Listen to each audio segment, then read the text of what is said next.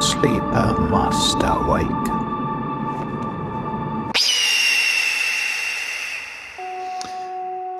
I think I'd be lying if I said that I had um, podcasting dreams. but what I can say is for sure I had uh, dreams or at least uh, very strong hopes that one day I'd find a way to connect with uh, people who I consider great minds and, uh, you know, enlightening and inspiring people, and that I'd be able to connect with them and exchange with them, exchange ideas. And I didn't really think it would come from podcasting. um, but I mean, apparently that's the way it goes. And uh, today's episode with James Tunney is if I had to imagine a perfect situation where I had this kind of connection with someone, uh, it would it would be pretty close to that episode. um, th- there's something strange about something abnormal but beautiful at the same time about the connection between a host and uh, a guest on this kind of show. Um, because it's not that the conversation is artificial in any way, but it's it's not. We can't say that it's normal. I mean, you know, we're basically not dealing with trivialities and we go straight to the point, straight to the deep stuff. That's what we're both here for. And uh, this mindset that we have to put ourselves into um, talking of like very complex and personal sometimes personal stuff uh, with with basically with a stranger that's very that's special. And yeah i think it's it's very it's beautiful. I love it. But do i deserve the title of a podcaster yet? Well i'm not so sure because i forgot i finally forgot the basic. Um, which was to uh, ask James um, the question, the ending question. Where can people find you and your work? oh man, I hope James can um, uh, can pardon me that uh, yeah, that bubble to the brain that I had at the end that made me forget that it's a podcast, it's a show. Uh, fortunately, um, uh, with James, it's pretty straightforward, so I can say it right now. and it's going to be in the show notes, anyways. But uh, James is not on social media, so to find anything on James and his work, I simply have to go to jamestunney.com. Pretty simple. So, yeah, am I a podcaster? Well, maybe I'm slowly getting there. I do feel uh, uh, more and more uh, comfortable with the camera and the mic. And um, still having trouble uh, being straightforward with my questions. Uh, but there's deeper reasons for that than just nervous, uh, being nervous, or uh, yeah, maybe I'll talk about that one day. hey, I should probably present myself. Actually, there's another thing that I always forget to to do. So you're listening to Hopscotch Chronicles podcast. My name is Dominique Vallée. Today's episode is with uh, James Tunney. This is our seventh episode. Yeah, as I said, a very great talk. Um, James to me is very impressive. Uh, I it's hard for me to understand how someone can uh, hold so many uh, so much data in his brain and connect it also to uh, a deeper reality. That's the the other part that's special about james. I very much agree with his um, description of uh, mysticism as a kind of a more of a general attitude of openness. So maybe that's why we i felt that we connected uh, very well, actually. I think also I should explain a bit uh, about. I was mentioning that my um, the fact that I kind of have a, a non-dual view of the world in many ways uh, kind of isolates me from uh, the rest of the world. What I meant by that is that um, it's often complex for me to uh, to make to, to truly make decisions that I feel are ethical and um, based on a, a natural moral ground, uh, natural with a big N, if you want to call it that. Um, and this is something that uh, James is able to do. I mean, uh, having opinions and opinions about what's good for the world is something that I sometimes disagree with not in the case of james because in in the case of james it's it's very it's a very enlightened position. And although i have trouble uh, understanding how he can think this way uh, i still have uh, i'm still very impressed by this uh, capacity. Um, and also like because James um, has uh, a career, has had a career in law. Uh, he was a barrister, and um, so his understanding of legislation and rules and being able to connect all of that in a mystical way that's that's uh, that's very impressive for me. so that's why I love uh, here uh, listening to him uh, talk. So there you go. Um, let's move right right ahead with the bio. Um, James sent me one uh, saying that he was uh, real happy to keep it short. So here it goes. James Tunney left a career in law to explore art and spirituality. He now concentrates on explaining or advoc- advocating for spiritual evolution in the face of an attack on humanity itself, not least by technology. That's a great uh, cause, I think. So I'll just add, yeah, uh, very prolific uh, artist, writer, thinker, mystic.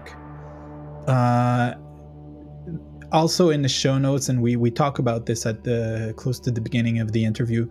Uh, there's a link that you'll find that's actually on James's uh, website where there's a ton of interviews that he's he's uh, done over the years. Um, most of them on the um, New Thinking Allowed uh, channel with Jeffrey Mishlove. I mean, just go look at that and look at the topics. it's just mind blowing.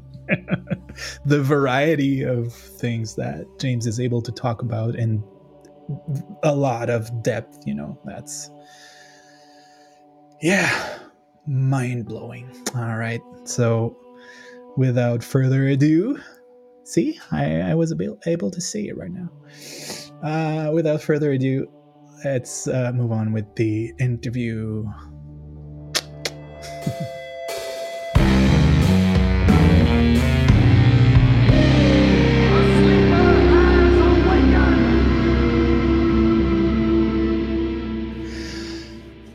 James Tunney.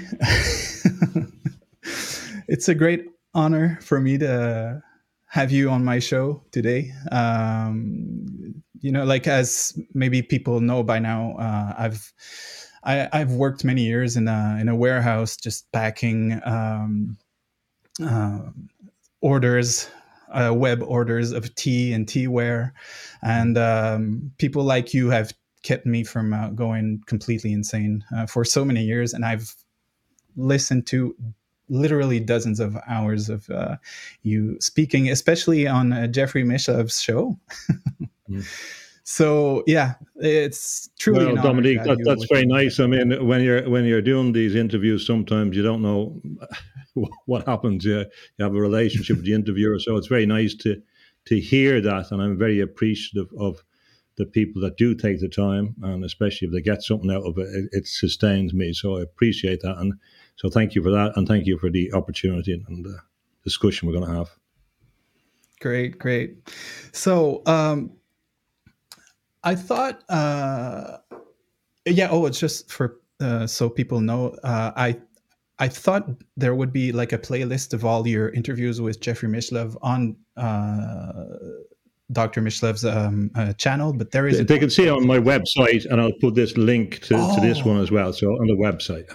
Oh, great. Okay, that's good then. Yeah. Okay, but I'll still, I think I'll, I'll create that playlist, and so it'll be in the show note for people who want to really get into the mind of James Tunney. it's so, all there. It's, just form a link to that, and it'll save you the, any work. yeah. All right. Okay. Cool. so, um, yeah, as I, as I was saying before uh, we started recording, um, to me, because when people see how many um, uh, interviews you've done on very very specific subject and you're one of the most knowledgeable people about uh, to me at least. Uh, i haven't encountered many people as knowledgeable as you as uh, uh, when it comes to mysticism and even where finding mysticism when we don't necessarily expect it and um, people uh, in authors or like uh, historical figures that we don't know. They have uh, like a, mystic, a mystical uh, aspect to them but you even go there. So figuring out what i was going to ask you today was at first kind of a, a challenge. But then i remembered um, a bit a bit over three years ago now uh, as I was working at the said warehouse, um, I there's something that you said that stuck with me, and um, I even posted it back then. I'm not really active uh, on Instagram on my personal account anymore, but I'm going to show it, show the proof. mm. I'm yeah. going to read it, so you don't have to read it. Yeah, but yeah. Just show the, the the little post-it note that I made yeah. for myself on the on November 14th, 2020. And I'm going to read the quote. And because for me it's kind of the basis of what mm. I wanted to address with you today. Mm. So the quote is technology won't be the end of us. Our failure to see ourselves as spiritual beings will. Mm. And so I thought that could be well. First of all, because um, uh, technology is so I should say overwhelming these days that yes I mean yeah. it's it's definitely an important subject to uh, to address Mm. And uh, yeah, so I guess transhumanism, technology. Uh, we talked a tiny bit about posthumanism in emails also, so mm-hmm. I want to address yeah. that in in, uh, yeah. in this talk. I thought just really quickly though, and I'm experience uh, experimenting with a, a, a, traditional first questions. Yeah. Uh, first question. Um, so just to start, for people uh, who don't know you, what does a typical day in the mind of James Tunney look like? Um, well, coming from an Irish uh, background, a republicanism, where the, the motto was whatever you do, whatever you say, say nothing. Don't give, don't tell them anything. I tend to uh, get on with my stuff, but um, I have a, a family, and and uh, so when they were small, I, I looked after them. Today, for example, as I usually do, I was up in the in a in a little hole in in the in the lake. It was about minus four, which is warmer than last. It'd be minus ten. Um, mm-hmm. So swimming in the lake, uh, was important for me. Um, so I, I like I like the the cold, and that's that's an old tradition. Long before Wim Hof and that did it, we can find the Irish monks doing similar things. So I, I like to get up the wood. Uh, I get up early and write uh, every day, and uh, that that has been consistent now for the last few years. I did up to very recently do a fair bit of training in martial arts, just in you know for for the enjoyment of it, um, and so and especially I've been dragged into things with the kids over the years. Uh, so I started judo late, and capoeira, and uh, Brazilian Jiu Jitsu and a whole lot. But in the last few years, and, and particularly after the COVID thing, um, unfortunately, I, I, I realized that I have to spend more time writing because really, uh, as I see it, there's a, an obligation to the next generation to deal with these issues and to address them. And some of the issues I realized I understand better than than uh, anyone else. So I tend to another another strange thing about about going in the lake is that uh, the lake speaks to you, and it's it's a there's an old expression in the in the Irish about the the tongue of the lake or the language of the lake, and in many ways I, I become very conscious that you're the sounding board of nature when you begin to involve yourself in it. So I always mm. come home with a poem from from from the uh, the mm. walk in the woods um, so writing is critical. I've been painting the last uh, the last couple of weeks. I tend it was it, it's difficult sometimes to do them both because they they demand energy, but in a different way. So uh, doing them in parallel has not uh, you know it varies. It kind of oscillates, but I have been doing that recently. So painting and writing is an essential uh, essential part for me, and and uh, I like a bit of mental space. Uh, uh, mental space is Im- important for me. Um, I did work for years in the university, so I had all that kind of going in before crowds every day. Mm. So uh, it's not something that, that, that, I missed. I've had plenty of experience. I enjoyed that at the time, but uh, I'm very content uh, to uh, do my my own thing. So that type of, type of thing, and in particular, you mentioned it in your question, and in my commitment to mysticism in particular, it was driven by a primary statement, which is at the start of the mystical accord, which is uh, the fact that there's been a certain failure of spiritual evolution. And this, for me, came from the ether one day, and it was it was it was also a demonstration of the way mystical things happen. It wasn't constructed, uh, and it just appears as certain things do. And I began to think about that, and that that set me off. On, on it wasn't that I was new to spirituality or whatever, but I, I hadn't been concentrating. I'd been doing other things and concentrating on a lot of other things. But uh, I began to pull at that thread and really begin to open myself up to and reflect on whether or to what extent the, there has been a failure of spiritual evolution and what that means. And I came to the conclusion, or it emerged, that there's a circular kind of loop that the, the failure to uh, evolve spiritually is the cause of the problems that we're facing and the solution. So, mm-hmm. the if we continue with the failure to evolve spiritually, well, then the technology will take over us. Now, on the technological side, the, the dark side is this left brain fascination with, with technology. And people say, "Oh, you're talking with you're talking on on, on Zoom and, and you're using technology," and, and it's, it's, a daft argument. My my, I've always been interested in te- technology, not in a kind of geeky way, but in, in a macro way. Uh, from the time mm-hmm. from the from the '60s, uh, I was interested in what technology, what the impact it has. So, so I, I, accepted what Arthur C. Clarke said in in, in the '60s about the impact on, on technology. What I couldn't understand then even was that the future evolution of humanity would be the merger of, of humans and machines. That was just, I, I just assumed that that was uh, an aberration, that it wasn't serious. So when I mm. came back to the mysticism and, and began to take it really seriously as a, a, function of your daily life, uh, uh, so to, to, to, to corroborate or the question that you asked about daily life, I believe that mysticism is a general attitude. It's a general attitude of openness to inspiration, and that in many ways, the nature of our spiritual consciousness uh, is above words. Uh, that's why I describe it in terms of light.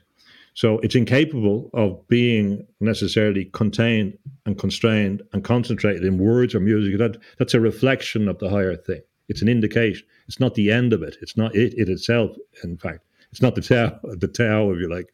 So mm-hmm. the attitude, uh, the attitude is important.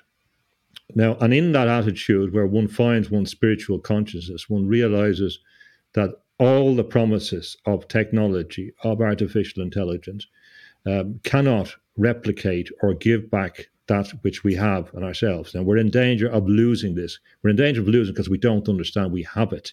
And we've been convinced, we've been convinced that there, there, there's nothing there in in in in, uh, in some sense. And I, I, was thinking of today uh, from the kids. It came into my head today from the kids and the Smurfs. I forget what they call them, and and, and you know, the Smurf and Gargamel chasing the Smurfs to get their essence, you know, that he can use in a potion. So mm-hmm. it's worse than that for us because they're chasing us to get our essence, but they've convinced us that we don't have any essence. And mm-hmm. this is philosophically, I've, I've talked about transhumanism, but I'm concentrating recently on posthumanism.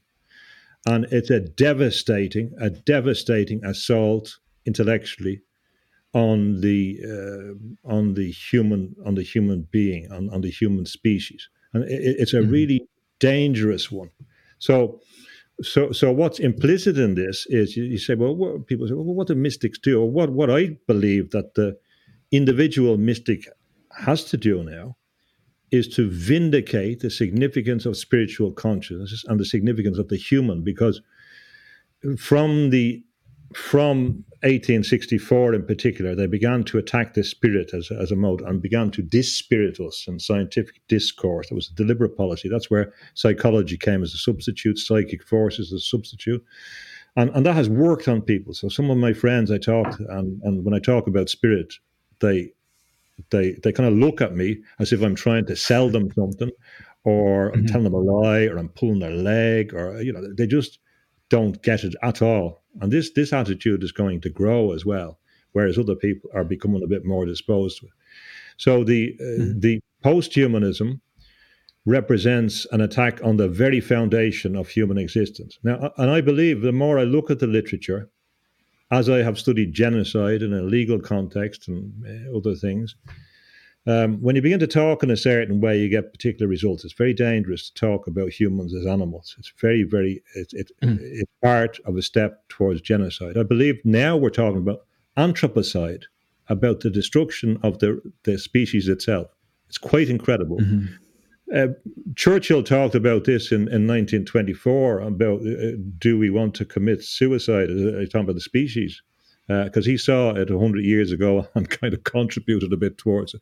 But uh, um, this is the kind of thing we're in. There's a there's a deep, deep misanthropy, a deep, deep hatred of the human, a deep, deep self-loathing, a deep hatred of the body, a deep hatred of incarnation, and. Mm-hmm Um, that's hence the escape, hence what's called the Promethean shame by Gunther Anders. This this idea, oh look at them lovely machines, everything's okay with them, uh, and so therefore the the mystic, as far as I can see is not from from my perspective, is not called to escape from the world.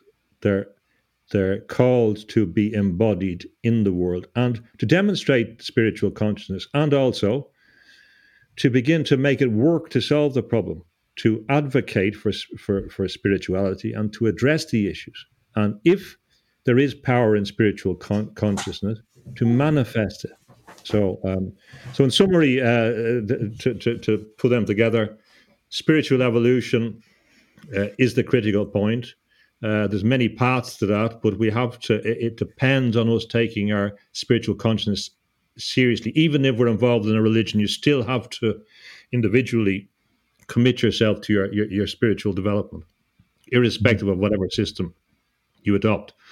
And the threat to all and to all religions is this attack artificial intelligence, technology, uh, philosophy, which threatens to undermine undermine all the religions. So if we imagine that all the all religions are founded on mysticism and then they become crystallized, and mystical streams can come through them. The technology is threatening the very foundation of everything, of all of that. Will cut through that, mm-hmm. will will destroy all religion, and will destroy all mystical potential, especially if they mess with the human brain. So, therefore, the corrective uh, and the necessity for the for the mystic is to address this, is to value, to explain, to explore, to contribute, to have dialogue uh, about the nature of our spiritual consciousness. That's perfect. And that's uh, why we're talking today, because I also find uh, all of this very, very important. Um, and it's it's really strange, almost mind-boggling for me how to how you uh, um, uh, as I was saying, I, I, contrary to the other interviews that I, have I've done, um, I've tried to build a kind of a thread for us to follow. But you've already like um, begun to uh, uh, grow the, the the the branches on the tree of our conversation because you've addressed uh, evolution, uh, Promethean fire uh, technology. it's all in there. so it's cool. I mean, okay, see you next week. yeah, the plant, the the the seed is planted and it's growing well. So I'm happy about that. Um, so, but okay, so we're we're talking about technology, and just to start uh, with that term. Um, okay i'm gonna i'm gonna define um, i'm gonna i'm gonna give you an example i'm gonna define it well for the uh, the listeners hmm. um, because i think uh, understanding what is and what isn't technology and uh, where we draw the line in in yes. in, in, our own um, uh, use of it is uh, pretty important. And it's not that clear because technology, it seems to me, is on some sort of a, a spectrum in a way. And the example I'm going to give you uh, and the listeners is. Uh, and it's funny because it's it's not something I've used personally before, but the the the the um, the example I use is nutri- uh, nutritional supplements. You know, like uh, so if we if we start with a, a, a very um, technological uh, example of that would be the machine made pills that are the, their content has been very very strongly chemically uh, um, managed basically you know mm. uh, but then if we move down we have the still machine made but it's all they call it natural ingredients you know so they're maybe mm. not uh, transformed or processed as much mm. but then you could also have uh, just dr- basically dried plants uh, packed in little pills you know uh, and then if we if we move down we have you know we, we could just take the plants and brew them in in hot water for tea, herbal tea. We could also consume them raw, just take the plant right the leaves right off the right off the plant. And that would be the the least of, of uh, technological uh, intervention, if you will. But if we could go even further and we could pray to the um, you know to, to, the spirit of the plant or to a mm. and some sort of external uh, god or entity. Or we could even decide to to just use our minds to uh, do what the the the, um, uh, the the supplements would do you know? So i've you know i've spanned the whole spectrum. And for me it's it's not that clear how, where we should uh, well for me it is. I personally uh, have my own opinion on that. But i'm curious to know uh, wh- how you would see it. Like how do we decide where we draw the line? Hmm. when it comes um, to the use of uh, technology. hmm. yeah. there's two there's two thinkers that come to mind immediately when you say that. One is lewis mumford talking about the mega machine, looking at the entire process on a macro level about how things work. That, that that's important. And the other one is about is Ivan Illich and his idea of conviviality and what technology promotes conviviality and what doesn't. And then we could mm-hmm. also add in the French, uh, Jacques Ellul and Bernard Charbonneau, and they, and of course, Jacques Ellul was the the, the big crit- critic of the technological society and emphasizing and he emphasizes technique as opposed to the, machine element, just the way things are done. And uh, both of them, uh, although they were, one of them was a Marxist and the other one was quite on the left wing as well, and he wasn't religious. Uh, Ellul was, uh, Charbonneau uh, wasn't, but he came from a kind of Protestant background. But he, they both believed that in the Christian story, the incarnation was the critical story about the idea of being incarnated, about in flesh, and uh, uh associate with that, they prized the French kind of peasant kind of lifestyle, being close to the earth and, and that context. Now, people might think that's romantic eco- ecology, whatever. These were ahead of the game in relation to the ecological movement as well. So, from that critique, they kind of uh, came to a result. Um, so, uh, the problem is that if you say if you come from an Irish perspective, um, so when I talk to old guys in Ireland, I know that they would, when they were small, have met people that survived the famine in Ireland. And the famine, of course, when you know a million people die, a million people emigrate. It's not that long time ago in historical terms. Why did they they, they, they die? Because they were dependent on potatoes. Potatoes is not indigenous to Ireland, uh, uh, but they were forced to grow potatoes because it was the only marginal land left uh, to them when the colonial force took the land. And um, we could also, I'm not going to speculate about the cause of the famine, but the, the, there are interesting context about that. And there are interesting context about the attitude towards human life. So, um, a number of the uh, British administrators said that in the future it will be easier to see a red Indian, as they called it, on the banks of the Liffey than an Irishman. Now, this attitude has not gone away. This this attitude of utter disrespect for human life is there. Now, we believe that it has gone away. Now, my political argument, this is the context of politics. My argument that I make, and I'll, I'll make it clearer and clearer uh, over time, is that the European empires never went away. And in particular, the greatest empire of them all, the British Empire, changed, it transmuted, it didn't disappear it transmuted into a different form, in, in particular in the 20s. They realized that they wouldn't be able to run the colonies. So they shifted into commerce, finance, regulation, international trade, and to establish the global systems. That's laid out by H.G. Wells.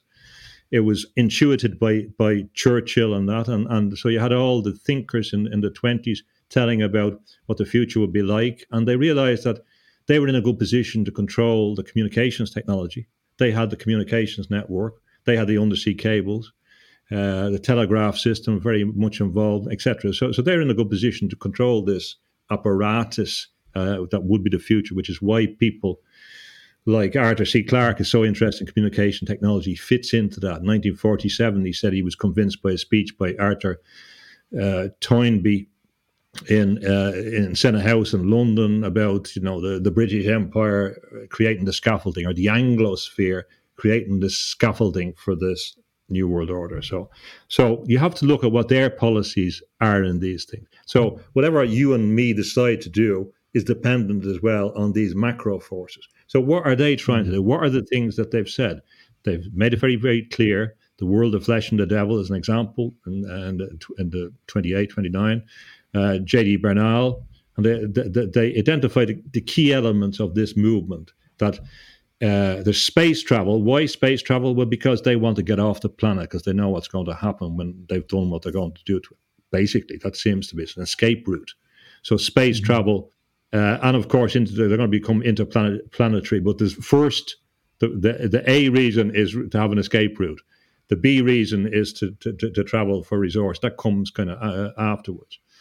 Life mm-hmm. extension is another key key factor to extend life. They want to extend uh, uh, yeah. extend life, and they want to increase intelligence. And this is done according to Bernal, and this was supported, I think, by Birkenhead and Lord Birkenhead and other people that were in government. Now, these Earl Birkenhead and Churchill had negotiated with the Irish Republicans in 1921. So this is this is the the context. They're realizing they can't do this all the time that the people that are fighting against the empire will keep coming, will keep in, engaging. So they're saying, okay, we'll, we'll, we'll, we'll go the Wells way, basically, as Wells and Churchill were, were close together.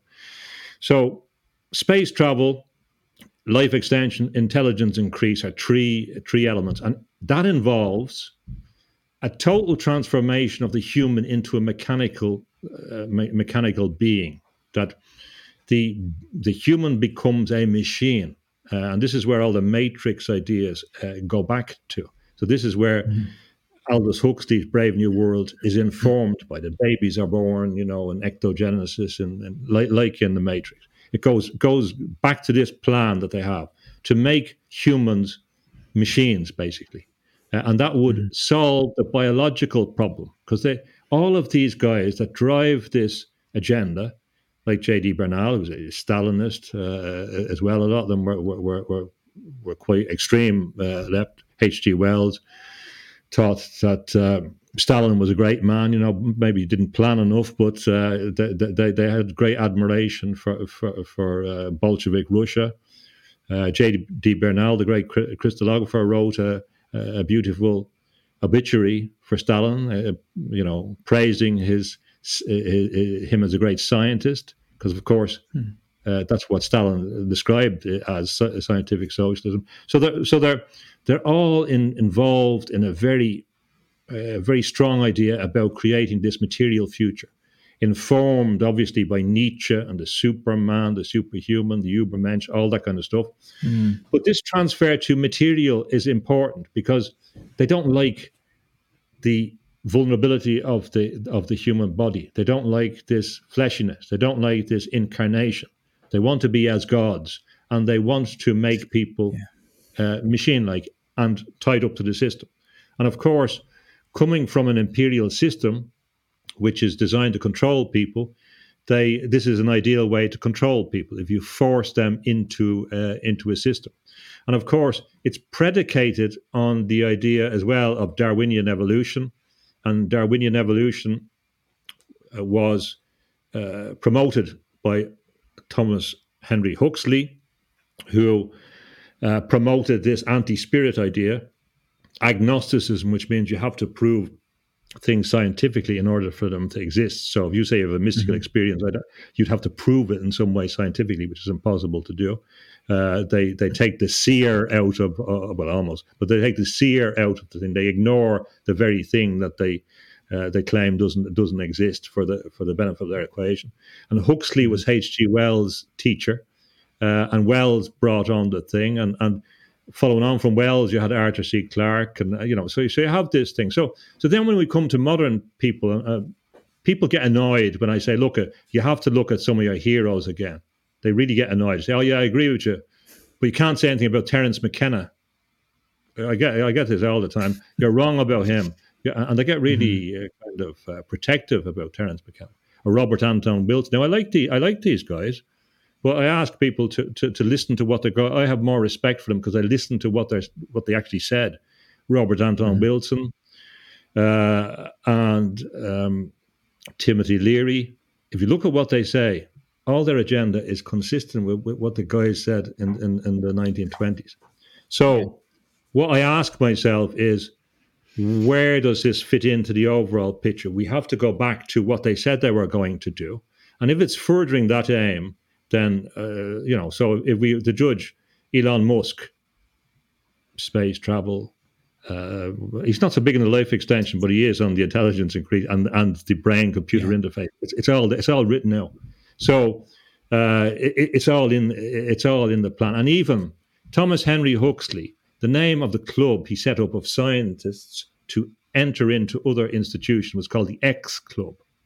So I, of course, when I see SpaceX, X, you know, I say, well, this is actually this is where it comes from. I mean, this is the the pattern. It, it, you can't ignore the historical context. They're telling you straight mm-hmm. straight up as far as I can see. It's utterly consistent. So when it comes to the issue of food, there's a few principles in relation to distinguishing transhumanism from, from humanism.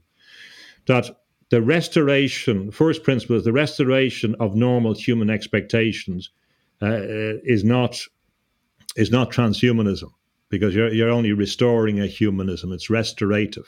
It's not an enhancement. It's not an addition, an augmentation. Mm-hmm. So uh, certain, you know, so for example, uh, Harrington would would see the the contraceptive pill as a classic example of a transhumanist move to suppress something in, in the human body, a direct influence different from, uh, you know, taking a vitamin C or something.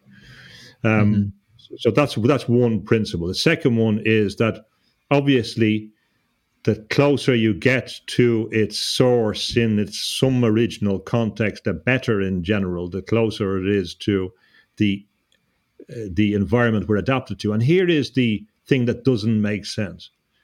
For for uh, 160 years, whatever, the, the scientists have been drilling us with the significance of natural selection, natural selection, natural selection, natural selection. So when we come to the point where the principle is accepted, they immediately shift to artificial selection. Well, because it's natural selection, we're not doing that anymore. We're actually it's artificial uh, selection. So it doesn't make it doesn't make sense. If you understood natural selection, you'd say, okay, well then, what we're going to do is live more consistent with our abilities that we're adapted to. But yeah. the policy is to adapt the environment. Now, this goes back longer. This goes back to Francis Bacon. Uh, and Francis Bacon and the idea of plantation, the idea of colonization was about changing the environment to suit power, not all mm-hmm. mankind, to suit power structures. So you change the environment, you, you create a technosphere. This is where all the Crystal Palace, all these ideas came from. We're going to create in the what Dawkins called the extended phenotype. We're going to create the world and we're going to adapt the world to our needs. Now, here is the problem. Last point posthumanism crit- critiques all humans. So you're responsible for this. You and people like mm-hmm. you, and especially, and even on the basis of the color of your skin, you're more responsible for this. Unbelievable. This is the way they do. They, they haven't read Irish history, um, but it's it's unbelievable. This this. So what that is, what why I'm, what I believe is that this is uh, part of the continuation of that, if you like, capitalist, whatever you want, technological. I, I see the capitalists and communists as the same materialist system. They're trying to blame everyone, so we won't blame the people who are responsible, the people with the resources. That's what the objective. It's it's the it's the whole whole lot of humankind, and this gives them mm-hmm. the legitimacy to interfere directly in the human and also to eradicate them. That that that's what the consequence of it is. Sorry, I went yeah. on too long there a bit, Dominic. Apologize. No, no, no, no, no. I'm, um, I've listened to you before. I know how it works. I love it. but I mean, uh, yeah, I mean, you, have again, you've touched on many points that I, I wanted to address, anyway. So, uh, uh, but uh, I'm, I'm, I'm, I'm curious uh, if we want to go a bit more into posthumanism, even if we kind of went over that. Oh, okay, well, I should start with saying that I, I haven't dug that much into the, yeah. the concept, uh, and um, so uh, just to to kind of uh, recount what I've what we've been saying in our emails, um, I've heard. I wonder if I should uh, name names here, but I guess I should. I hmm. could. Um, so my understanding of posthumanism uh, has come mostly from uh, Debashish Banerji, yeah. who was interviewed with on uh, New Thinking Allowed, Jeffrey yes, Yeah, I heard it. Yeah, and um, I wouldn't be surprised if you watched that interview. yeah. Um, so my understanding was that what he was proposing was something that a, a view of posthumanism that that that uh, was more related to the innate abilities of the human. So based on the uh, on practicing the the siddhis uh, and that we find in, in the vedas um, that basically the human over time and maybe there's something just n- normal or evolutionary in that view of the term um, so basically the, the uh, humans would become kind of godly in a way but it would be through in a way natural uh, means as the other uh, use of the term that i've seen out there. And i'm wondering how how much it's intentional actually to kind of make us forget about that if if such a version of posthumanism exists, just to make sure we don't go that way, and just uh, yeah, uh, presenting posthumanism as an offshoot of trans- transhumanism, and so that eventually we would have merged so much with the machine that our psyches would be kind of a mishmash of AI and you know like brain manifestations or something. And uh same with our bodies. So we we, we can't call uh call us human anymore you know. So in other terms and this is where the uh, the the image of the um, promethean fire comes in. And for me it's it's been uh, a question like what does it mean exactly? And i'm sure you know a lot more about that than me so, what does it represent exact, exactly? The Promethean fire is it a metaphor for um, faking through electronic means, basically compu- uh, computational and robotic means, the superpower, quote unquote, superpowers of the, the gods, or does that fire, in fact, in truth, represent uh, the ability of humans to develop something akin to uh, you know like eternal life or uh, uh, omnipresence or something akin to that. So i don't know if i'm being very clear here but uh, yeah uh, yeah yeah.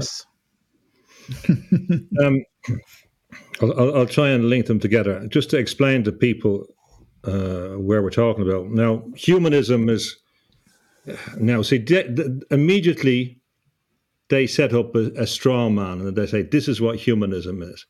And then they go on to say, oh, well, we don't want that. We want this, uh, post humanism. So, just to explain to people, perhaps starting with transhumanism. So, transhumanism is a term that's, that's really got popular in the last 20 years and refers to context of artificial enhancement or augmentation of human uh, functions with technology. So it's a human plus. It's adding to it. So mm. uh, the posthumanists criticize them and say, oh, "Well, you're not you're not changing." You're not changing humanism too much. You're just adding to it. You're being more humanist. Uh, and sometimes I feel more sympathetic to the transhumanist when I hear that argument. The posthumanist, and again, there's a whole different. I'm not going to uh, bore you going through all the, the literature on it, but there's a whole ra- range of, of what it is. So, I mean, if you follow the transhumanist path, you're going to come to a post-human situation anyway. At a certain point, with the merger of with machine, you'll become something else, and you will therefore be post-human And the same as the way that Max Tegmark talked about human 3.0. They won't be the old humans, and Philip K. Dick even talked about this. But post-humanism claims to be, in many senses, a, a mixture of things which critiques humanism. Now, what they say about humanism, they say humanism. They said there, there was never an agreement on the definition of what human humanism is or what humans are. This is this is a key proposition. They say there was never an agreement on what a human is. Now, this, this is quite remarkable, uh, but this is what they say. And they say because women were excluded, children were excluded, it was only, you know, white. This is the typical argument, standard argument white, Western, independent men. That was, you know, so they, they present that like a cowboy film or something out of the 1920s, uh, the horse operas, as they were called. And then they say, we don't want that we have to move on. We have to move on to post-humanism, and the technology is coming, so it changes everyone. So the boundaries break down. There's no such thing as a human species. If you focus on the human species as superior, you're a speciesist, uh, and that's wrong. And there is we we can't have this hierarchy. Humans are not special, um, and and it goes on like that. So that's the context in which I read Debashish when I look at the literature. Now, he is one of the better ones. So uh, when I hear that interview, I've nothing really to, to, to not too much to criticize about it. Uh, so I don't want to. I don't want to certainly uh, attack him. He, he, is one of the better ones, and if you read these edited volumes, and they're very articulate, very nuanced, very complex arguments. I, I don't want to oversimplify them, but the the implication of post-humanism, you can't get away, is to break down the idea of humanness and the human, whatever way they say it, uh, by breaking in the boundaries. And the only, they kind of vindicate the inevitability of this technical penetration of the human body for me, and the connection, the necessary connection. They take it as a fait accompli, and therefore it's done. It's we we we accept this and uh, people like Donna Haraway, although she doesn't describe herself as post-humanist anymore, you know, talked about I'd rather be a cyborg than a goddess, and there's this these motifs, the cyborg, the zombie, all, all these kind of things with the post-human stuff. And this is supposedly based on a love of animals or more respect for ecology, uh, more respect for you know insects. Why we look down on insects, uh, looking at the arguments whether we should eat insects or not. Some of the some of them are really may be a very a, great surprise to people if they begin to look at uh, some some of the arguments. My argument is that post-human is, is a product of this attitude that I talked about in the 20s. It's merely a manifestation of this that came out of the military industrial complex. It is a preparation for the next stage that the military industrial complex, the deep state, transnational corporations have planned for us. So you have no human rights. Uh, and when they say that they weren't regarded as humans, they usually say, well, in you know, it's really in law, you know, it's certain that there was exclusion. That's not true. And I know from legal history, this is an inaccurate description of the identification. They confuse things like legal standing, locus standi, legal capacity, um, and things like that, uh, that that are not about the definition of a human. It, it's it's it's it's it's on a weak foundation. And then they mm-hmm. locate mm-hmm. humanism in the Renaissance, and that's only one. They either say it was it was started in the Renaissance or it was started in the uh, the Enlightenment. Now they're hugely different things. It depends uh, who you pick. If you pick the Enlightenment, you're in a narrower zone. If you pick if you pick the humanism of the Renaissance and, it, and you, you, talk about Pico de Mirandola, he saw everything as interconnected. He never put the human, especially he focused on human dignity, but the human was in a vast chain of being, everything. It, it, it's absurd to to extract a humanism. The humanism that they're talking about comes out of the scientific tradition, which is promoting post-humanism. Uh, so I, I, believe that this post-humanism, in its origin, really is embedded. Now, I'm not saying about Debashish or any of those individuals uh, are, are doing that. But this is the origin, in my view. And this is where transhumanism comes from. Where did the term come from? It comes from Julian Huxley. I mean, it's Julian Huxley, mm. uh, grandson of uh, Huxley, British Empire, uh, head of UNESCO, expanding New World Order, all that kind of stuff. It's, it's all there.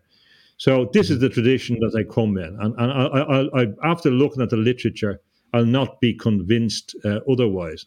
The implications are profoundly disturbing, profoundly disturbing. I believe they will be used. Uh, well, here's a Mao Zedong said that revolution is, you know, the famous quote, it's not a garden party.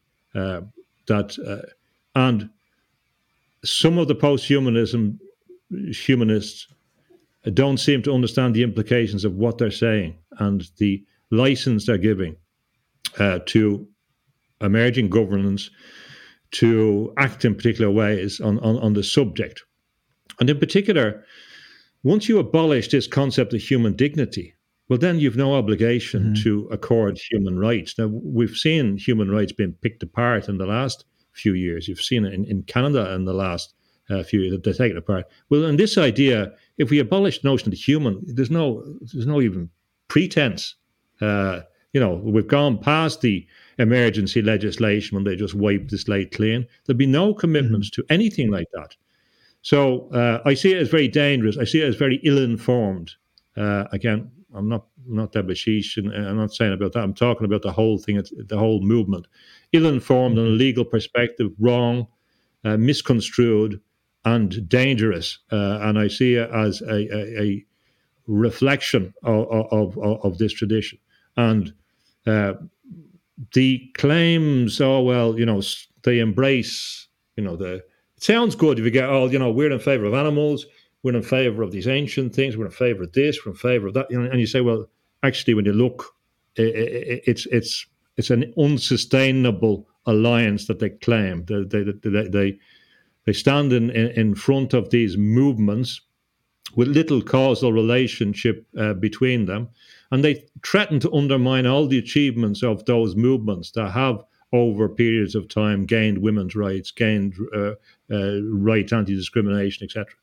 And it fails to mm-hmm. understand basic principles like equality, what equality before the law was, and how long it existed. Uh, they fail to understand uh, equity was a, a particular legal uh, jurisdiction associated which modified the common law uh, courts have failed to uh, to understand them. They failed to mm-hmm. understand what was happening in Europe for the 1500 years before the Renaissance. You know what was happening with the idea of the human, the dignity of the human. They just ignore all, all, all that kind of stuff.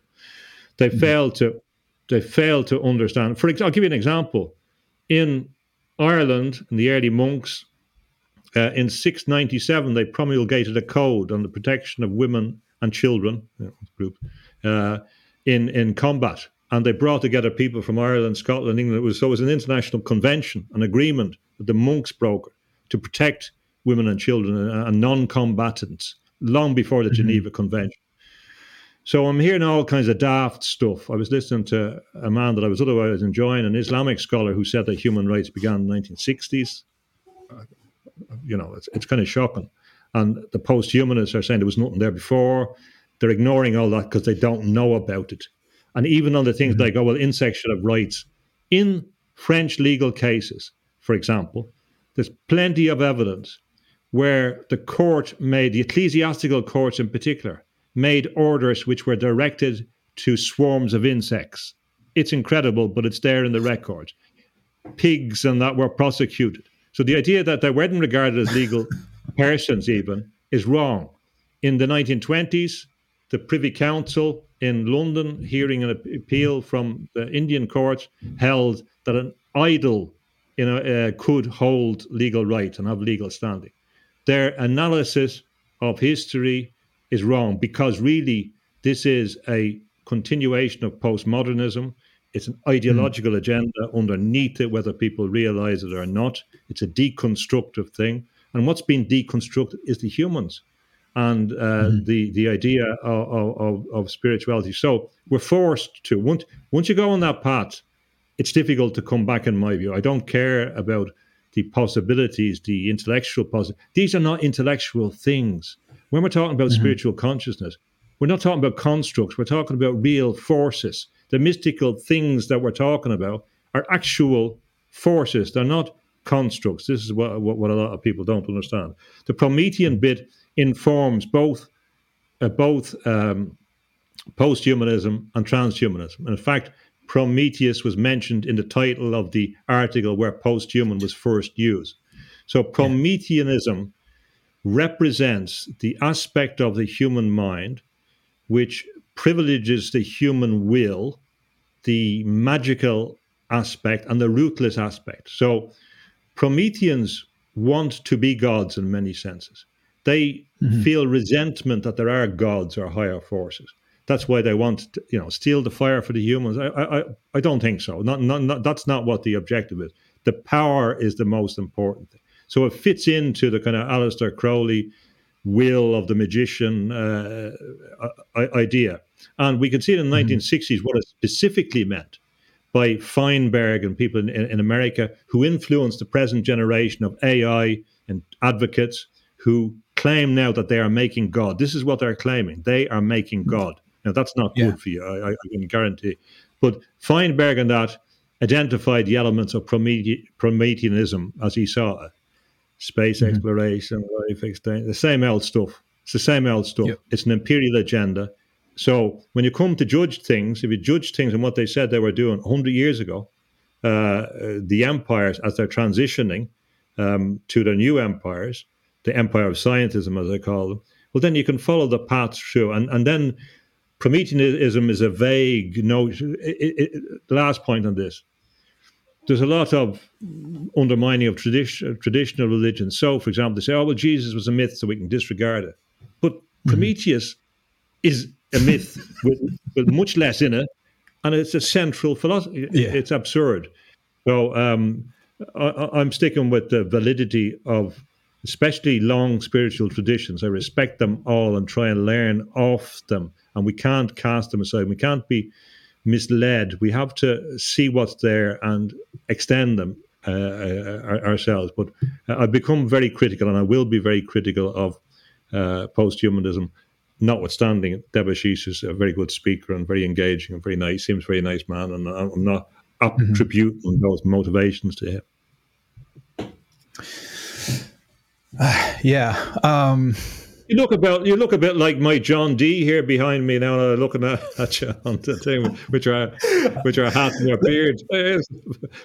I, I it's and there's another thing that's really interesting about that also, uh, and well, we're going to come back to uh, to what we were saying, but just as an aside, uh, yeah. there's been in the in the the few last shows, there's there's been kind of a um, uh, a, a wire that connects everything uh, even though like i didn't choose it and because you just you mentioned uh, crowley you mentioned uh, and then uh, we have john dee and the mention of I haven't had time to uh, read actually. yeah yeah yeah, yeah. but uh, the the two last people that i've interviewed are both magicians so uh, the uh, the first one was uh, Douglas Batchelor, um, host of the "What Magic Is This" podcast, pretty big podcast about magic. And last uh, and the la- my last interview was with um, uh, Denis Poisson, uh, also known as Foolish Fish, who's doing a lot of uh, uh, book re- magic, uh, magic and occult and esoteric book reviews, but mm-hmm. also has a lot of videos about his philosophies and his practice also. And it's what's interesting is um, with the even though I didn't ask Douglas about uh, Crowley, he, we ended up talking about uh, Crowley's view of the um, uh, the holy guardian angel. Hmm. Uh, and then I uh, and then Denis Poisson posted a video uh, about the great work of the magician and mentioning uh, the holy guardian angel in a very different way. So I thought I'm going to reach out to him, you know. Hmm. And in my research, uh, I I saw a video of Denis Poisson in which he uh, called. I think the video was called "The Problem with My Religion." and in which he describes himself as a perennialist, basically. Mm. So that's kind of interesting that because I uh, correct me if I'm wrong, but I, I, I believe that's how you would also describe yourself. That's the word you would dis- use to describe. Certainly, is one of them. Yeah, yeah, yeah. Certainly, yeah. Right. So that's interesting subject, for me to, to, to, to, yeah, to, to, yeah. Yeah, well, that's something that it's also something that I don't know that much about. So I asked uh, Denis' opinion about, uh, about this, and it it seemed pretty clear from what he was saying that it's uh, again kind of a touchy subject. You know, like uh, yeah. what exactly is that? You know, and yeah. that's that was going to be my first question to you to kind, mm. kind of continue that link. What it, what does it mean exactly? Yeah. for you to be a perennialist and uh, how does that manifest in, in your in your uh, daily life yeah uh, we can it's go there if you want or certainly yeah it's an important question i'm actually i was asked about that yesterday by, by someone and um, oh. it's an important question and immediately we'd have to say that there are different streams of perennialism uh, so you have two kind of two ideas, I think, two broad ideas. Uh, they, they all say a similar thing. They all say that the great traditions have a, a core base or a, a common core or a similar base or similar principles or are tending in the same direction. Um, and from that, some people say, well, therefore you can you can pick and choose and extract yourself in a gnostic way, if you like, where to go. Other more, if you like, traditional perennialists say, well, actually, the best way to do it is to work in one tradition and deepen yourself in that. So you mm. might, whatever way you choose, you're still going the right direction, whether you're Sufi or Catholic or whatever. If you're being mystical, but you're deepening your, your knowledge of one thing. So this this is a a, a, a, a difference some perennialists would reject, you know, the religious structure of, you know, that, that tradition, uh, even though, uh, like Charles Upton, for example, who who who mm. follows that Sufi tradition, obviously he has to embed himself, or well, there's debates about, it, but he is embedded in Islamic scholarship uh, as well. So uh, that's not inconsistent. and when you get to a point, at the depth that he is, he would have as much respect for the path in the Christian tradition or, or, or, whatever. So they, they don't see them as mutually exclusive, which is important, which, where, where some traditionalists would say, no, this, this is my exclusive path. So there's mm-hmm. different emphasis uh, in that, and it creates a challenge. And these are these are where some of the most difficult issues come in relation to the mystical path between the uh, the esoteric and the exoteric. So you might be able to engage in all kinds of wonderful things about, you know, uh, whatever. All you might have all the siddhis and all that, but they they may amount to nothing if it's not related to, you know, in some views, if it's not related to, if it's not anchored in a context. Uh, mm-hmm. and this is a great difficulty because a lot of Gnostics uh, with a small g will reject the idea that they're bound by any rules that you know they should follow. You know, why should they follow commandments or why should they follow? And this is this is the great difficulty, and mm-hmm. this is part of a Western decadence, if you like, probably because Western society is collapsing, that they have assumed that the inculcated Judeo-Christian principles in society are going to continue, but they're not mm-hmm. going to continue. They're dependent on some conditions uh, that that uh, you know when you take away all the theological input, there won't be that principle. So what do you say to a person that doesn't believe, you know, that they can't take your life, you know, that doesn't? What do you say to a person that, that has no conception of any restrictions? Not that they, it's not that they uh, have a problem in doing it. It's that they have no conception that there's anything wrong with it, and especially mm-hmm. when you've undermined the legal protection. So there is a tension there that in the West, and in particular, if we, if we look at the spiritual movement in California, uh, the spiritual movement in California, it's been a base for, for, for the spiritual movement. But they choose a particular type. They choose, uh, they're disposed towards Orientalism. Uh, they're disposed mm-hmm. towards India, uh, Buddhism, you know, and, and um, and in some ways, of course, what else is California famous for apart from being, you know, the, the, where the empire went to establish its base, the British Empire, um, uh, for communications and uh, computer. It's famous for the military-industrial complex. That's where its heart, its beating heart, is. Okay. Mm-hmm. So you have this strange. You say, well, okay, that could be a reaction against the military-industrial complex. Some of it is. Could also be a continuation of the military-industrial complex, because you can extract. You can say, well, the Bhagavad Gita shows, you know, that war is okay and just do your best. You know, you know, there is mm-hmm. these these arguments, um, and there there are difficulties there when you say, well, so so there's a very strong idea in people that are interested in posthumanism, transhumanism, that well, we have spirituality, but there's no, no dogma. We can't have any dogma. And you say, well, okay, well, what do, is it okay to steal? You know, where do we start? You know, I mean, th- these are serious questions because these are being undermined now. Because there's plenty of people now. It's a thing that I wouldn't have thought that I would have seen in my life that believe morally that it's okay to steal. You know, that that's you know because of political changes. This this is quite incredible, and and and soon they will believe that it's okay morally to kill. You know, so the question is the link as well between the so it's not actually the, the, a lot of the questions are not about the esoteric dimensions. Uh, there's loads of traditions to draw on. It's about what rules do you stand for in relation to how we run society? Simple things like that, you know, and, yeah. and that's the, that's a kind of becoming more and more difficult, especially when, when, you abolish right. So I did ask someone last week. I was, I was I don't really understand what you're saying. Just give us a simple question. Do you believe it's wrong to steal? And I didn't get an answer back. You know, now maybe they overlooked the question, but I mean, I just want to find out what is. So the perennialist in, in many senses is referring as well to an exoteric tradition, some rules. And when you look at them, a lot of them are not really, you know, and it's core. It's not, you know, you're not, you're not meant to be killing, you're not meant to be stealing. You know, I mean, we can argue about the exceptions and the penumbra, but, but I mean, there's some principles that are pretty consistent in, in, in all mm. cultures.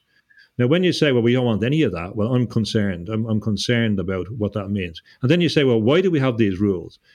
Now, if we take a, a an idea that, well, say in, in a Christian context, you're a reflect, you're a divine reflection, you're created in the image of God. I must recognize you because of that, and therefore I mustn't do harm to you, and I must help you, in fact, whatever. And then you find a similar principle in Buddhism and the principles about right words and that. And you say, well, there's similarities here. We can get some basic heuristics, a rule of conduct. We shouldn't be saying bad things about people. We shouldn't be hurting uh, humans or animals or whatever, and we can take them. So, so that's that's the difficult bit if you if you if one is just gnostic or if one takes a particular particular path. And in relation to magic, um, the, the, there is a distinction about between magic and mysticism, which you know is difficult to make at times. But if we go back to the Renaissance, was distinctions, uh, and scholars have talked about the difference between the uh, natural magic and divine light magic, for example. Now, I think divine light magic is the core bit. It's it's it's it's about a higher order thing. It's not about your will in this thing. It's not about getting things. It's not about achieving things. It's about finding mechanisms to maintain mm-hmm. contact with a higher dimension that people believe they're interacting with and going to.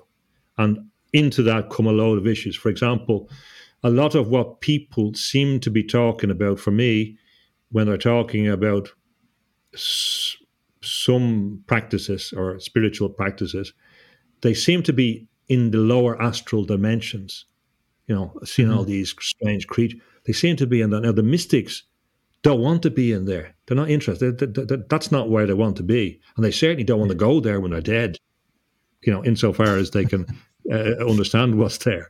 But a lot of mm-hmm. the a lot of the sensational aspects, the sentimental aspects, the easily gained aspects, and especially in the drug context. I'm not saying they don't get higher order things, but they're going into zones that other mystics don't really want to spend time in.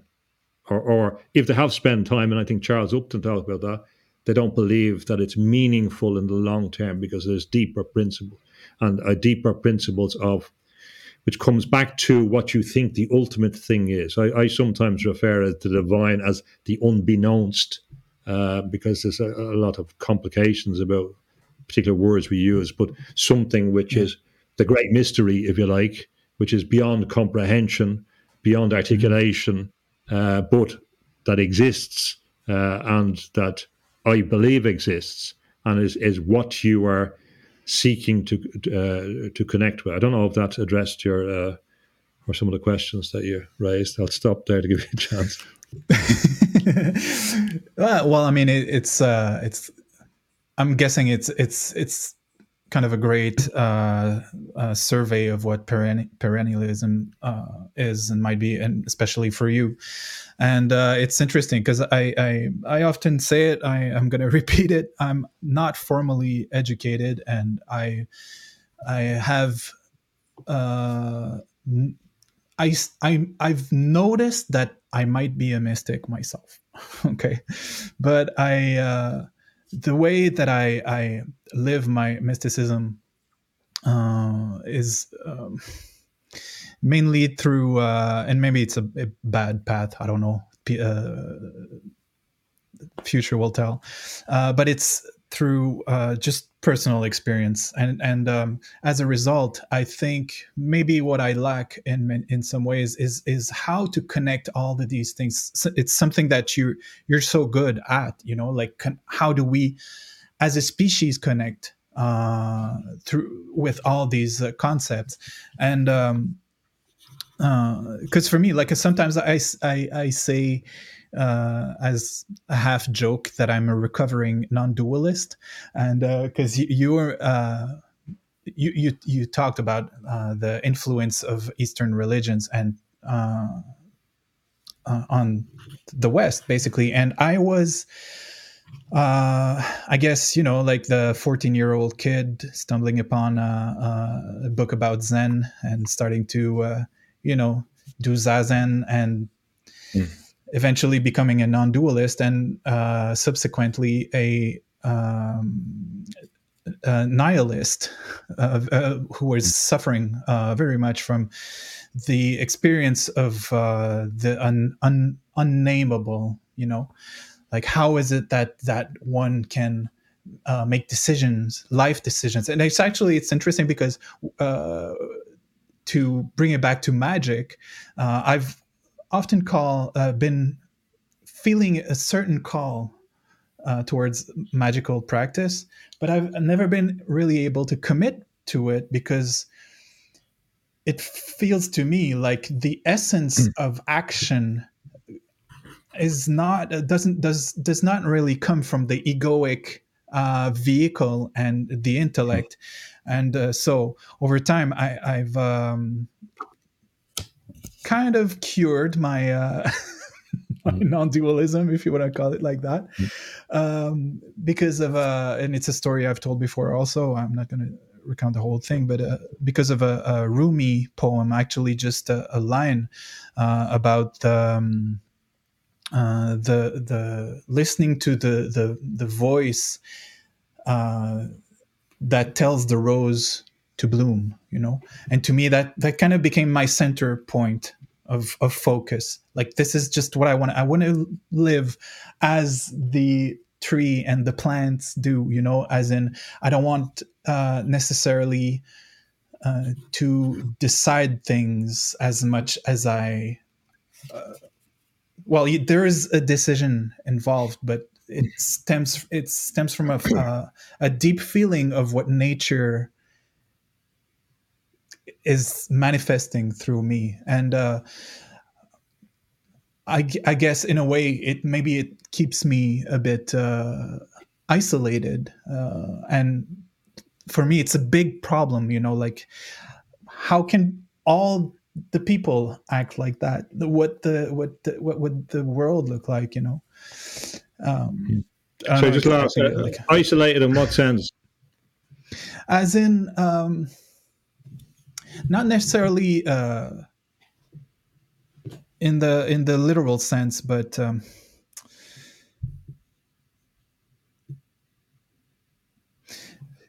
yeah, it's it's hard for me to to relate to any concept of what people should do or people shouldn't do, and uh, you know, like if you have time, we can maybe go to towards. You're stealing in that warehouse.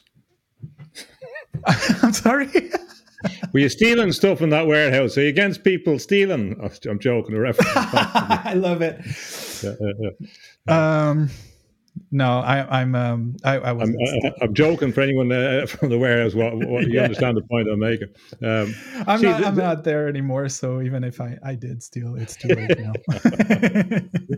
uh, as a lawyer, I, I don't make any confessions on, on the. But the um, well, let, let me uh, make a few points. Uh, the say it could have been that my family going back were Catholics for fifteen hundred years or Christians. Uh, it's possible because if you look at the early things and some of the early saints, there was some relation. So it could have been. So this is the long, long tradition, you know, that people are willing to to throw apart. Apart from what the church was, if you look at the early Irish church, it was decentralized, very attached to nature. We we have reports which I think are accurate from uh, about Columba, for example, his life. He was interacting with angelic beings, with, with, spirits, with lights. They could interpret the weather. They could they produced the great, uh, the, the the lovely books, uh, the the Book of Kells, Celtic crosses. Navigated Iceland, the Faroes, probably America in little boats. Uh, and John Dee probably got most of his secrets from the from the libraries they robbed from the monks. He had his big library was obtained from the monks. So the reason he probably knew about where the British Empire was going because they probably found good maps there. I, I believe that it's it's not mentioned. Of course, during the Reformation, it devastated uh, all the monasteries and took all their learning and then claimed it for themselves. Oh, it was us scientists that brought in all the hospital, all the kind of stuff. They had to replace them because the monks had been doing that, but they had a lot of a lot of esoteric knowledge. And of course, people say, "Oh, well, there was a Roman Empire that changed." You know, a bit like my argument is different, worked differently. The Ro- Roman Empire, you know, spread Catholicism, but Rome had collapsed volcanoes go off 536, 540s.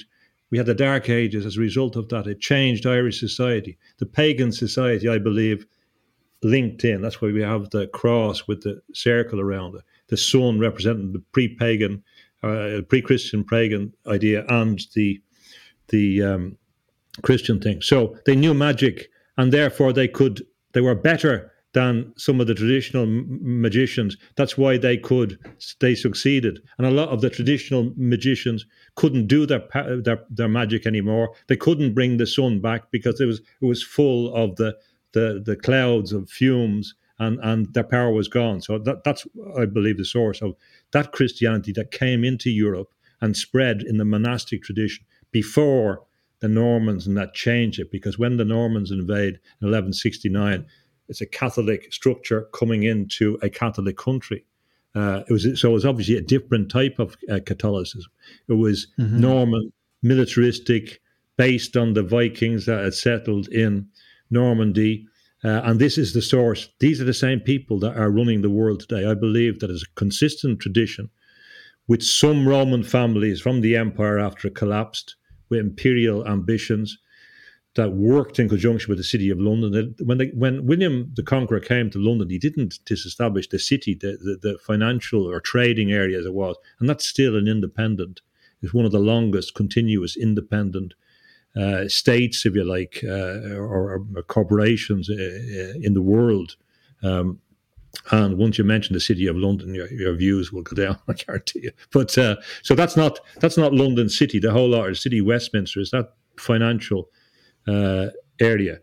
So if we look at Steiner, Steiner said that the most important event in human history was Golgotha, and not only that, but he said that in spiritual terms that uh, in Ireland they could perceive what was happening in Golgotha. Not only that, they knew it was going to happen beforehand. Now this this is difficult for people to understand, but this is the the different type of esoteric perception that uh, existed in, in, in certain contexts. People might find that that strange, but there was connections between uh, Britain and Ireland uh, in, in tin trade and things like that well before the birth of, of Christ, and it's been proven by finds, archaeological finds. And there was even, of course, that's why William Blake wondered whether Christ had come to uh, to Britain, uh, did these feet in ancient times walk upon England, uh, mm-hmm. green and pleasant lands. Had Jesus come uh, over to, you know, uh, it's not beyond the bounds of possibility. I'm not saying it's true, but it's established that there was a lot more connections. So, um, what Steiner says is what he distinguishes is between the Ahrimanic force, the materialist force, the Christ force, and the Luciferic force. What's the Luciferic force? The Luciferic force is this is is, is the dangerous aspect of mysticism. The, the, the idea that you kind of float away from reality into what William Butler Yeats talked about, sipping from the honey pot of the mind and disappearing into some place that's that's uh, disembodied uh, from mm-hmm. reality. And I think that the Christ thing that he emphasizes well is this incarnational aspect. Whatever way it is, we're in this body and it's critical in the whole story of that. And even that can be, there's deeper elements to that because if you look at critiques, the Atlas of AI by Kate Crawford, she talks about well, when we're analyzing AI, you have to look at it, its incarnation how was it formed? What's and then you, well, of course you see yeah. it's military industrial complex, but it's a good way of thinking about things. Is what Ellul was talking about. So this Luciferic thing is a danger. The danger that one is drifting off into, which is a similar thing in the magical thing. And the problem, of course, in the magical thing is, is if it becomes about controlling things. Well, this is the problem. The desire to control mm-hmm. certain controlling certain things is different than natural magic, um, or communication, yeah. or as you're saying, practices. But if you're trying to control spirits, for example, uh, that's not what the mystical uh, the mystical uh, person does. That control thing, and it's yeah. also a dangerous thing. I'd warn, I personally warn people uh, about that. It's not my cup of tea. The mystical person is about, which is reflected in the idea, not in a weak way of submission. It's of openness. That's what Kabbalah means in one sense. It's reception. It's you're being receptive to what's there. That's why you can, uh, when your reception opens up, you can begin to know what's happening on the other side of the world sometimes. That's what some of these gifts will come as spiritual gifts, not as mm-hmm. Not as controlled things where in magical tradition they use spirits, they control them. And that's what a lot of people don't understand. And the magical some of the magical traditions are drawing on Christian things to protect them against these evil spirits, although they, they supposedly don't believe in them. So, um, what we have to distinguish as well is a very important distinction between the psyche and the spirit. What they sought to do in this empire of scientism from 1864 was to distinguish, to cut this transcendent spiritual out of it and to replace something which was about psychic forces about that. Mm-hmm. And that's where Jung fits in. Mm-hmm. So whether Jung and those or people actually believe in the spiritual thing is another question. This is the problem when you read some of the post-humanist thing. They say, oh yeah, they get this spiritual thing. It may not be. They may be describing psychic constructs. And there's many of those people. I'm not saying again, again, not about Debashish, uh, although I would have a different reading of Aurobindo, I think, than he does, because Aurobindo criticizes Nietzsche, uh, Nietzsche and the uh, Superman in an essay in, I think it was 1914. Um, so the psyche and a lot of people can believe in things like, like egregores and all that because they're more materialist. Uh, the Promethean thing as well, it's a material thing, the fire thing. But they don't really believe in spiritual things. They don't believe that there's, uh, that there's things there and there's possibilities there. The question that you will have to work out is what's the relationship between the unbeknownst and what you do in the world? Mm-hmm. That's that's the thing. But you're doing something now by addressing and exploring these topics. You're actually doing something in that context. The difficult one is translating this into meaningful terms. But if we can make one or two people understand what posthumanism is and begin to consider it and recognize it, we're doing something useful. So mm-hmm. the, there's power in our discourse, our communication, our exploration, our words, our efforts to analyze, uh, and we can create that dialogue as well, which is magic. Uh, magic is based based Yeah. on words. It's about the underlying spirit. Now, the underlying spirit might go on a long journey and find its home. It's it's easier for me when I'm a bit older to see some what I don't want, and you know it doesn't mean you, you're not uh, as confused about some or because some of these issues are beyond comprehension. They're incapable of being answered in the light, and they're not meant to be. But it doesn't take away from the experiential sense of spiritual light, uh, as I, which is a real phenomenon. But you still want to be able to distinguish what's a false thing and what's a real thing, and that's where some of the perennials or more traditional perennials will say, well, you need some reference points because actually it was it, was in uh, La Salette in, in one of the apparitions, uh, the Marian apparitions in La Salette in 1836, that I think it was there that uh, it was reported from the Virgin Mary that she warned about people becoming wandering stars. I thought it was a very interesting expression. Nobody talks about it, but it was the idea that you are some kind of spiritual being, but just kind of drifts off into space somewhere with no connection. And that's not Yeah. what the traditions say. They say you have to.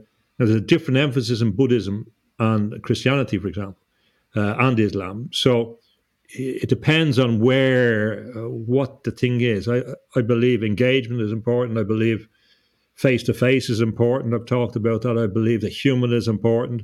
I'm going to defend the human. Uh, I'm going to defend the significance of human interaction. I'm going to defend the uh, the human uh, in its state that it is, and, and, and reject these oversimplifications of of, of humanism. Um, so some of these principles will answer the bigger questions because when you come down and say, well, that's what I kind of important for me. The traditions or whatever they are out there will inform uh, reflexively from your own uh, disposition and what what begins to I won't say feel right, but you, that you know is right in a deeper sense. Uh, well, I can already say that because you mentioned uh, you mentioned something about uh, doing something and being uh, to incarnating the. I I can't remember the word, the term, the, the term you used, but the light, basically. Yeah, yeah. and you know uh, for me i don't want to make make this about myself but uh, um No, I'm very interested. The, the learn all is about people's experience. So, fire well away. and i think in some ways it's it's kind of uh um kind of a singular experience because uh, a lot of my uh, spiritual growth and evolution has been through uh, making music, especially in the context of grunge and metal, which is kind of strange. But to me, like uh, it it uh, informed my spirituality a, lot, especially the the notion of uh, um, doing things uh, by yourself, the DIY, DIY spirit, Yes. and uh, also the, the that notion of um, not that of not having rules um, other than authenticity. That's the, the basis of it all, you know. Look, so that's why, especially uh, uh, in the grunge movement, you have all these bands that are associated with the the the, the term. But if you listen to them, they sound so different from one another. But we can feel the same spirit, you know. And to me, it kind of blew up into my my own uh, spirituality, basically. Just to uh, to me, that that that uh, Rumi quote that I, I was talking about, it's it's kind of the central point, you know. And I I felt uh, in some of the later years of my life uh, that I kind of was becoming more and more able to listen to that voice. And that's why I decided to write a book uh, last year. I published it earlier this year. Um, about uh, about what I called the mystic's path of uh, self yes. knowledge. Yeah. Yeah. So, to me, if I was able to write that book, being a recovering non-dualist who's who can't decide on anything, uh, if I if I was able to write that book and publish it and just follow through with it afterwards, it was the proof that I touched I, I touched on on something, you know, because since writing the book, I have never had as much energy as I have right now, and I keep working all the time. And I have I I'll openly say it right now. This brings a no money at all. so that's not hmm. like a money. What's that? Not a, I'm sorry. Money. What's that? What's that? Yeah. Well, that's a yeah. that's a discussion we yeah. could have. But anyways, so I mean, that it's just you're so good at explaining, at, at finding the right terms. I sh- I I wish I I was. Well, I I don't wish I was as good as you. You you're there for that. That's what you're here for. well, yeah, you, you, you, express yourself uh, admirably. I'm very impressed. Uh, the um, uh, yeah, it doesn't. There's many paths to the path, uh, as I, have said in and, and, people can find. I mean, I think you see that in Hermann Hesse, Siddhartha, and you know, a ferryman, ferry woman, whatever you want. Uh, you, you, could, you know, it doesn't matter. It would be a great butcher in the Indian traditions. It, uh, you can come to it, and certainly the word, the, the voice is critical. The voice is critical to find your voice.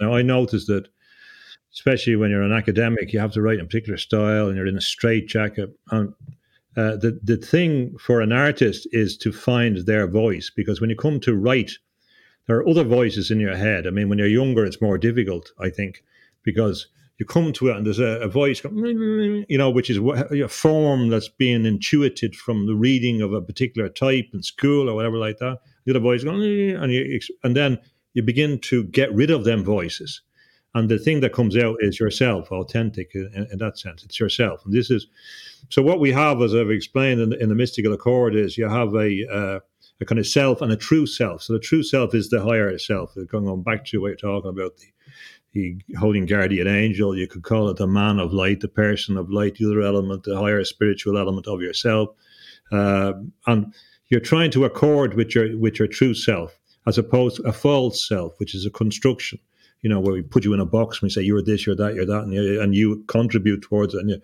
and you think that this thing, this persona, the mask is you, and it's not. It's a narcissistic kind of reflection of, of something.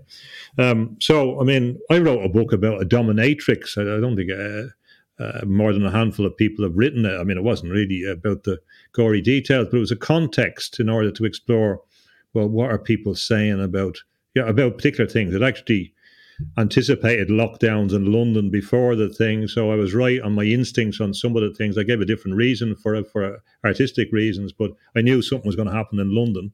And I mean, there, uh, the thing is there. I have London being subject to emergency rule, uh, and that was the year before it. So I, I could feel that coming again. As the other, there's a testability about some of the things. And the other book I had about about uh, Australian fruit bat virus before the thing came out. You know, so these things you can sense. You know, so the uh, so finding your voice is important, and I think people have to be open to different ways they can be, communicate. For example, when I wrote my book "Plantation of the Automatons" about the future, the future prison that we're going to live in before our final destruction.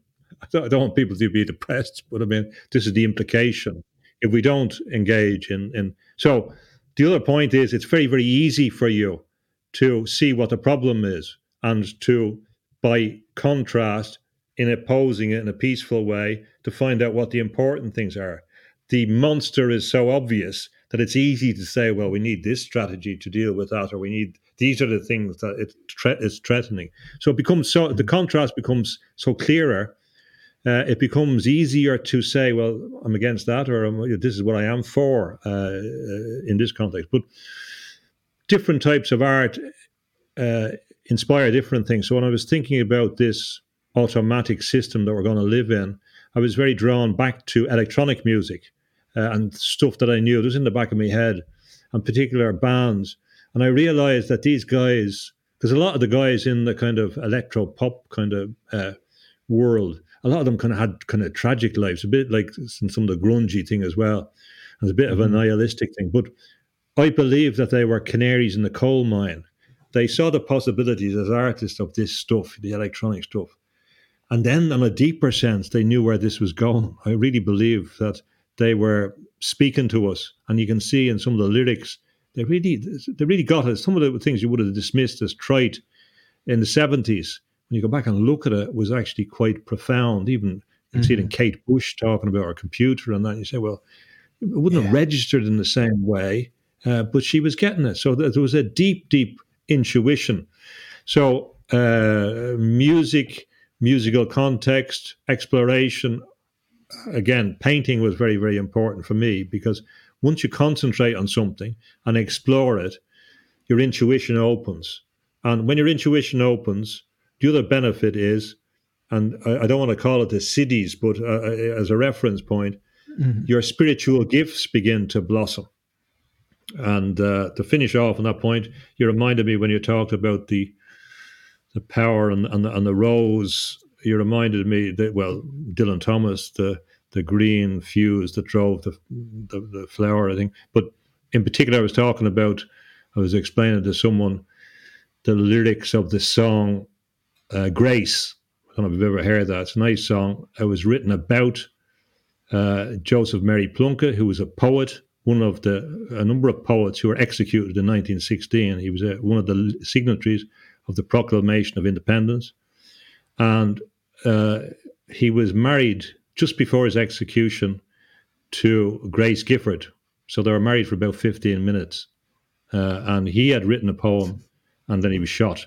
Uh, so he had written a poem um, about his blood upon the rose, and I, I love so much I could see his blood upon the rose. The point being, eh, for him in Christian terms, the rose represented a spiritual thing. Of course, the rose is a classic, a classic symbol. The rose has been significant for me. But the point of, of, of really, when you look at a lot of these mystical approaches, they see the interconnectedness and the beauty and the aesthetics in all things. So if you follow it particularly, you'll find and uncover the beauty, and that beauty will bring you to a different place uh, on the spiral. And you may find it in strange places. You may find it in places you didn't expect to find. I was, I was, when I look back at some of these guys, like Mackenzie and Dundee, who was a, who, who had a, who, who was a big influence on the, the elect, electro kind of pop kind of uh, era, and he died tragically. Uh, he was from Dundee. He was probably there at the same time I was, um, and uh, there was a great, a great depth in it, you know, that wasn't obvious when it's in its appearance in, in a pop context. So, uh, and that's that's what art is. Uh, not all art is like that, and, and, art certainly changes. Uh, but you can come to it by any any number of routes. It's where you go to it with, where your powers of perception increase, your powers of, and and that do, it does happen once you allow your intuition to work. And this is what the principles of the siddhis say. You can get better at things. It's an odd thing, not just better through practice, but your abilities increase. This is this is the strange process. Yeah, yeah. Uh, I can. I guess I can see it. Maybe that's what I was calling learning to learn, in a way. Yeah, that's, that's a good one. Yeah, uh, yeah. yeah. I guess intuition uh, plays a big thing into that.